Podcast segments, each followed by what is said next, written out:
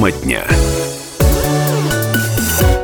91,5 FM в Иркутске, 99,5 в Братске, сайт kp.ру из любой точки мира. Это все радио «Комсомольская правда» и программа «Тема дня». Меня зовут Евгения Дмитриева. Приветствую всех наших слушателей, а также зрителей. Все видеоматериалы вы найдете на нашем сайте kp.ру, на нашем канале, в YouTube. И я приветствую моего соведущего в нашей студии сегодня мэр Иркутского района Леонид Фролов. Леонид Петрович, здравствуйте. Здравствуйте. Несколько недель мы собирали вопросы наших читателей, читателей сайта kp.ру, подписчиков наших в группах социальных сетях все это жители Иркутского района. И сегодня Леонид Петрович ответит на эти вопросы. И я предлагаю начать с тем, которые касаются так или иначе инфраструктуры, ЖКХ, дорог. И первый вопрос, он, наверное, интересует всех жителей Иркутской области, гостей, потому что эта дорога ведет на Байкал. Речь о Галустинском тракте, и спрашивают а, наши читатели, когда он будет полностью заасфальтирован. Дорога Большая Голосна будет заасфальтирована в 2021 году до конца сентября 2021 года. Когда я приехал к жителям э, Малой и Большой Голосна, у меня был первый вопрос. До вас тут были все мэры, вот э, предыдущие там три или четыре человека, фамилии они назвали. Все только обещали э, и ничего не сделали. Я им сказал, я говорю, я ничего вам обещать не буду, работать буду. Дорога будет. Проект уже почти что был готов, и в 2016 году мы начали строить. И То есть ее делают участками, да? Да, участками делают, потому что деньги большие, огромные, и протяженность э, почти что 110 километров, 85 километров уже было сделано. Э, останется только вот на 21 год, это вот с мая по сентябрь месяц дорогу должны доделать. Ну, важный вопрос еще качества, справляются подрядчики? Да, качеством, э, вот СПМК-7 работала, выписали, так сказать, штраф ему Минстрой и дирекция дорог около 7 миллионов, которые они там делают, допустим, пятачками, где провалится, делали. Это нас не устраивает, жители тоже не устраивают. Жалобы были, вышли соответствующие органы, мы его э, освободили. Наказали. Наказали и освободили. И то, что он сделал, она дорога 5 лет э, на гарантии, вот он все будет исправлять. Если подрядчик хороший, который Потапка, генеральный директор, э, он, мы были вот э, месяц назад или полтора с Врио губернатором смотрели, он делает нормально. И жители довольны. И в 2021 с ветерком на Байкал прокатимся да. по асфальтовой гладкой дороге. Ну что ж, идем дальше. Следующий вопрос от нашей подписчицы в Инстаграм. Марина Рент спрашивает, а с питьевой водой проблема когда начнет решаться в Урике и в Хомутово? У нас, э, так сказать, был проект, деньги выделены, вошли в программу. Э, в 2019 году должны отторговаться были. Но у нас вышли университеты, закон вышел Э, и вышли три университета, иркутские, московский и казанский. Из этих подрядчиков, они, короче, они не договорившись, э, снесли, mm-hmm. потому что сумма большая, 980 миллионов. На данный момент мы с правительством и с Фрио губернатором решили, что полностью сумму такую огромную 980 миллионов не будем, и будем делать э, кольцами. То есть э, от Байкала первое кольцо, Пиавариха, Байкал, Пиавариха, Дзержинск, это первое кольцо, второе кольцо Топка, Хомутова, Урик. Это второе кольцо. Уже мы опубликовались э, буквально неделю назад на проектирование. Э, я думаю, отпроектируемся. В 2021 году тоже строительство начнется. То есть, правда, с водой есть определенные проблемы? Очень. В Иркутском районе это большая проблема. Я везде на каждом совещании э, говорю, что в Иркутском районе все, везде вода, которая скважина есть, она техническая вода. Mm-hmm. Мы в данный момент закупили уже водовозки, школы на кухне возим водовозками. Смотрите, застройки очень э, плотная застройка, да? В каждом э, коттедже выгребная яма и скважина. Но это не должно быть так. Роспотребнадзор должен, природа, природоохранная прокуратура. Да, да? прокуратура mm-hmm. должна работать этот. Это еще пока такого случая нет, это еще хуже будет, чем коронавирус. Mm-hmm. Я всем говорю это. Ну, вы представляете, сейчас вот в каждом, сколько у нас скважин, сколько выгребных ям. Я думаю, нормально все пойдет. В программу вошли, уже не свернуть с этого пути. Но мы продолжаем путешествие по Иркутскому району. И следующий вопрос звучит так. Почему такой большой по численности микрорайон, как Березовый, рабочий поселок Марково, можно сказать, не развивается совсем? А дети мучаются, ездят в школу в Марково, особенно зимой. Почему жители Березового должны ездить в поликлинику в Луговом? Ездим с пересадками, это во-первых. Но во-вторых, почему бы не сделать хотя бы официальную остановку на перекрестке, где поликлиника находится, когда едешь с Маркова на 427-м? Березовый и Луговое развивается. Сейчас мы там построили садик на 140 мест в Луговом, строим школу на 1270 мест э, строим. Большая такая? Да, она у нас по проекту должна сдача в 21 э, в сентябре, но правительство и в Рио губернатором, и со мной вместе приняли решение с Минстроем, с Минобром, что ее надо запускать в этом году. Потому что э, у нас школы все перегружены, садики тоже самое перегружены. То, что касается по Березовому, мы уже отыгрались на проектирование. Школа загрузилась в экспертизу 1550 мест, потому что мы понимаем, что там эконом э, построено, четырехэтажки, там трехэтажки, двухэтажки. Понимаем, что она, школа там просто необходима. То, что вот уже как две недели, как мы отыгрались, загрузились в экспертизу, но я думаю, к концу августа она должна выйти. Ну, будем делать, все понимают, и Минобр, и в Рио губернатор, и правительство, что у нас Марковский муниципалитет очень загружены. И у нас еще один муниципалитет есть, который в данный момент мы строим. Э, это Хомутовская, 825 мест, и Гранощина, 825 мест. Э, ну, я просто уже к слову того, что где мы школу строим. Uh-huh. То есть э, в Луговом мы запускаем ее в ноябре, нам подрядчик ее сдает, несмотря на то, что, что он должен ее сдать в 2021 году в сентябре месяце. Это благодаря, говорю еще раз, в Рио губернатора, правительству, Министерству образования и Минстрою.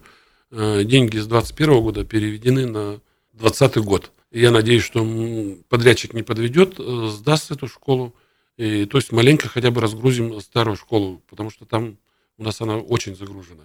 Садик тоже у нас проектировщики э, Березовый выиграл, выиграли иркутяне, а садик на 320 мест, там же рядом будет, выиграли и новосибирцы. Ну, в 2021 году садик 100% должен начаться, а школа 1550 мест в Березом, она должна начаться в этом году. Вы знаете, я всегда, когда общаюсь с главами территорий, мне всегда вас так жалко. Экспертизы, конкурсы, проекты, шаг вправо, шаг влево, расстрел. Вот как с этим валом совсем справляетесь? Ну, справляемся. Ну, в принципе, потому что люди, не, главы все неравнодушны на своих территориях. Пример э, в Луговом. Галине Николаевне э, Шумихиной. Говорю, Галина Николаевна, вот у нас, чтобы строительство началось, надо подписи, допустим, 3000 подписей, чтобы отправить в Министерство, Федеральное Министерство образования.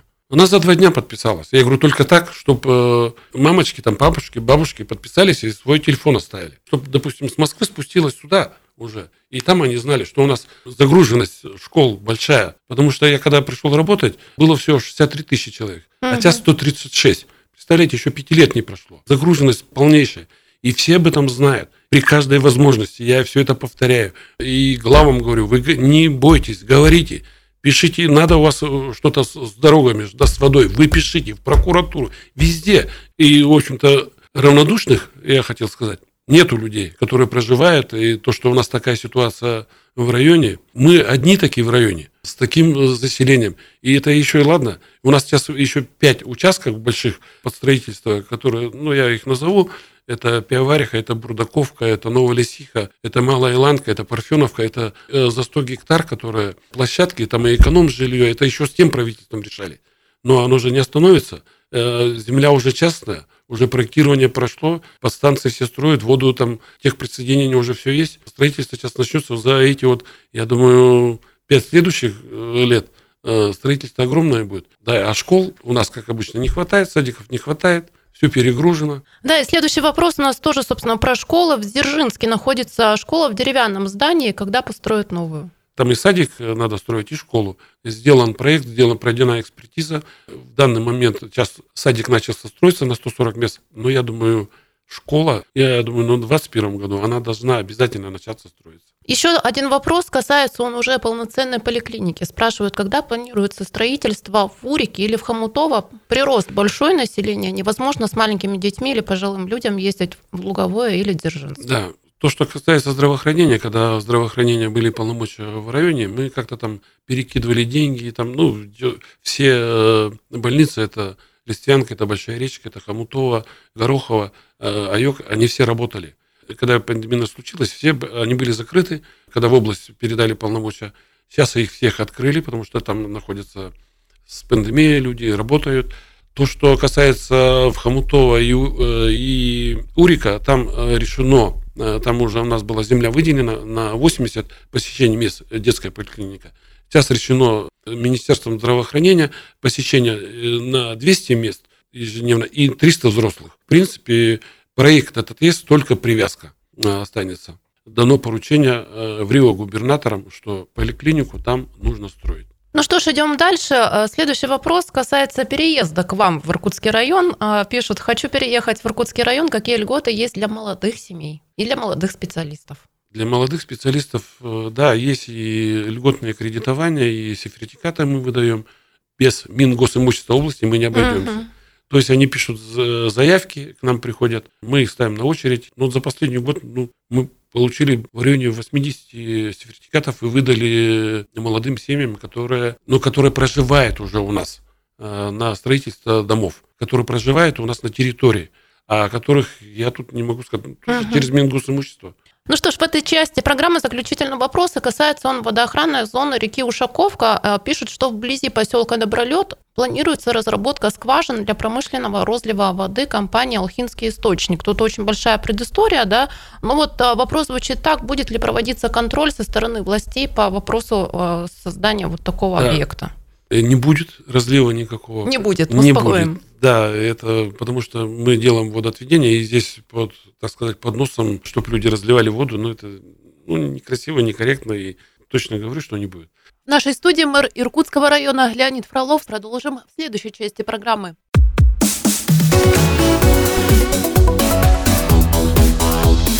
Тема дня.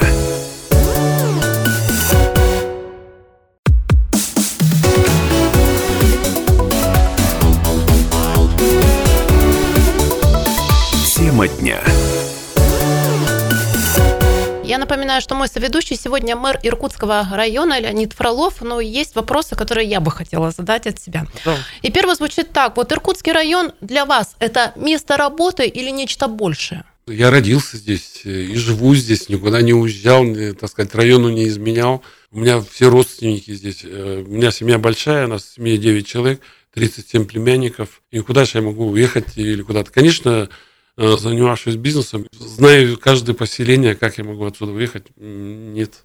А как так получилось, что вы стали мэром? Предыстория такая, был, э, стал фермером. Когда паевые земли начали раздавать, мать, отец у меня взяли землю, купили э, брошенную ферму, и вот начал заниматься фермерством. Сестры, зятевья, братья, все с паевой землей вышли сюда и сделали хозяйство одно хозяйство и начали заниматься животноводством или картофелеводством или овощеводством. Там. А мы начали заниматься сразу всем. И овощеводством, и растениеводством, и столярный цех, и пекарня, и колбасный, и пчел, и молоко. Вот в то время, когда вот мы начали, начинали работать, кредиты были беспроцентные. Люди боялись, а я как-то не боялся, рисковал.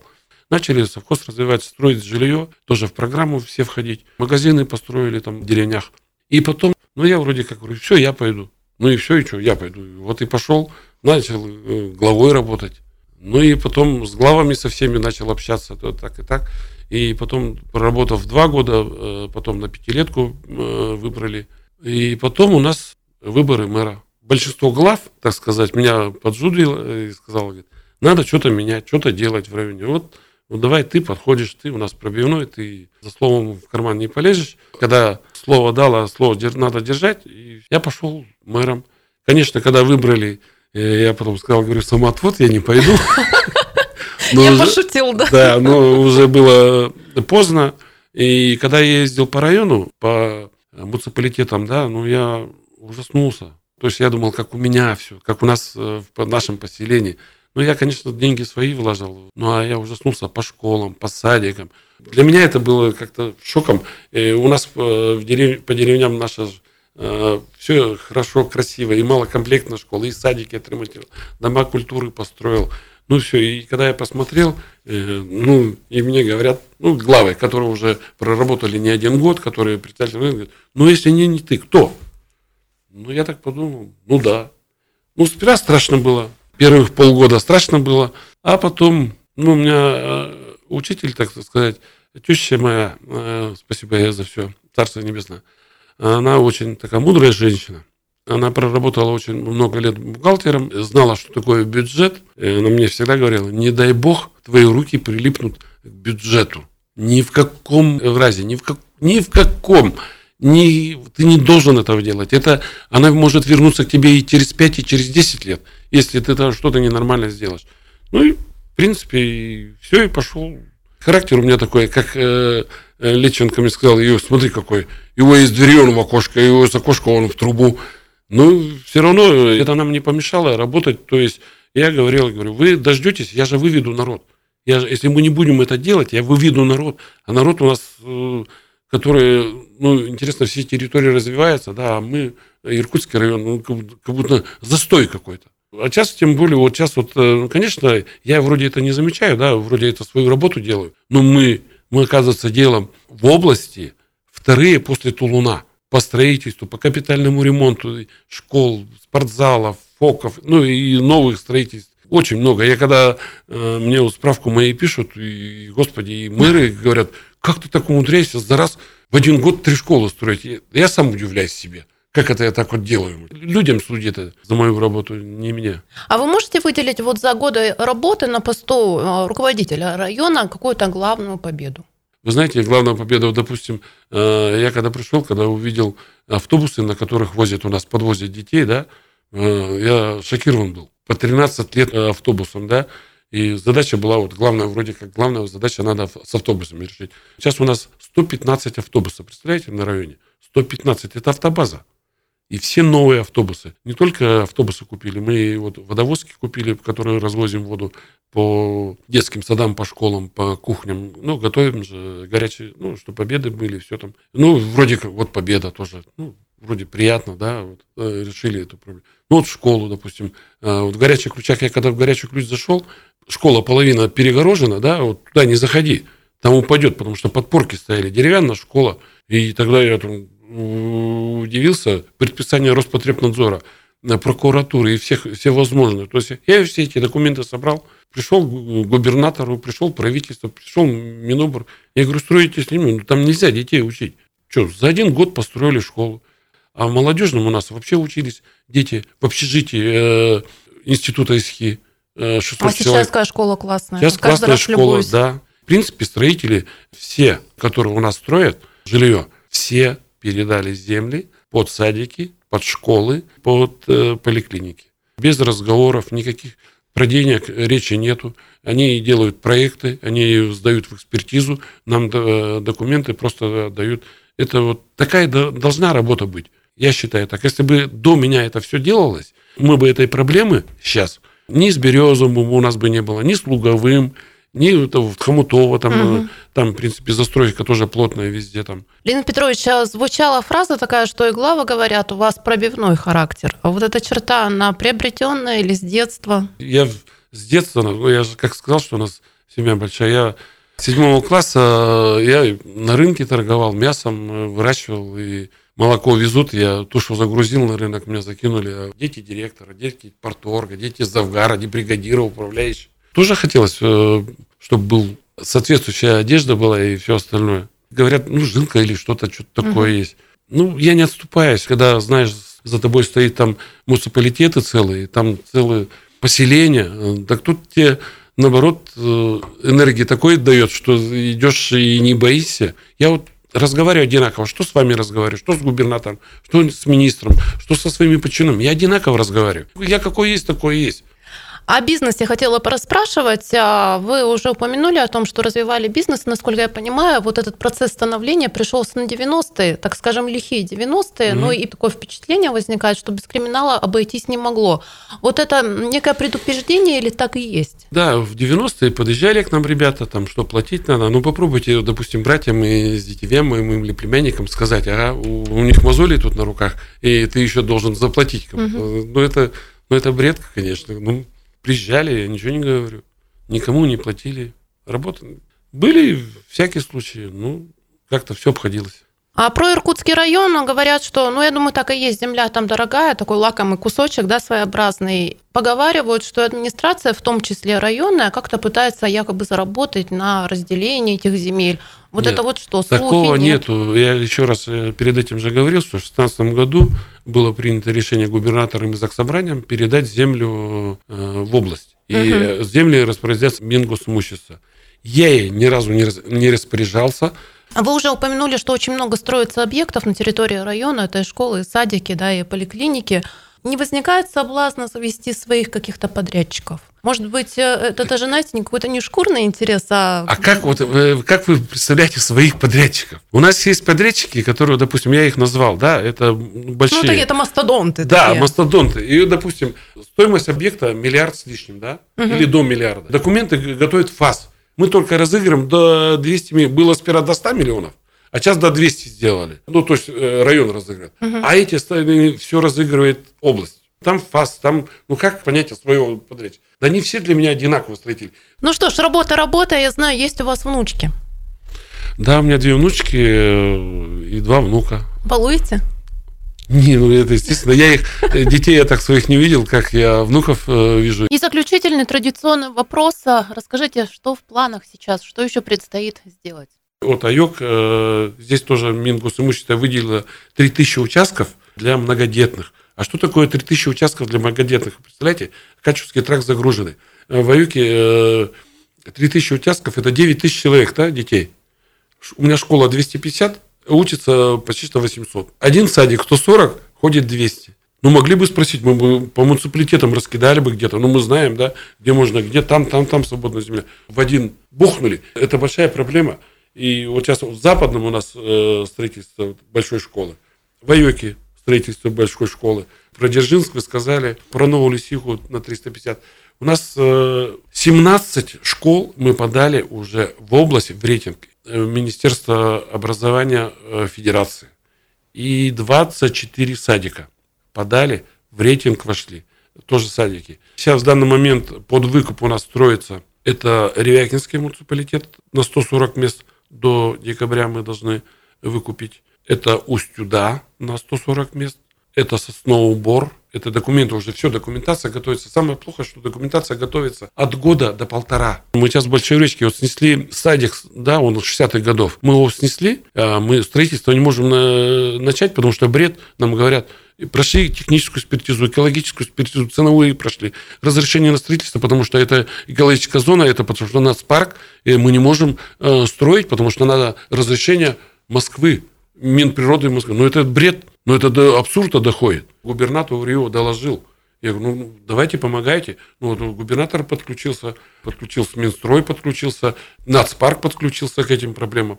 Президент сказал, я сам лично слышал, нацпарк нацпарком, ну сделайте границ поселения, да и все. Ну пусть нацпарк своей жизнью ведет, э, муниципалитеты своей жизни. И это самый главный вопрос. Угу. Работы много впереди. Да, хватает. Да, мэр с пробивным характером был в нашей студии. Вам успехов и до встречи. Спасибо.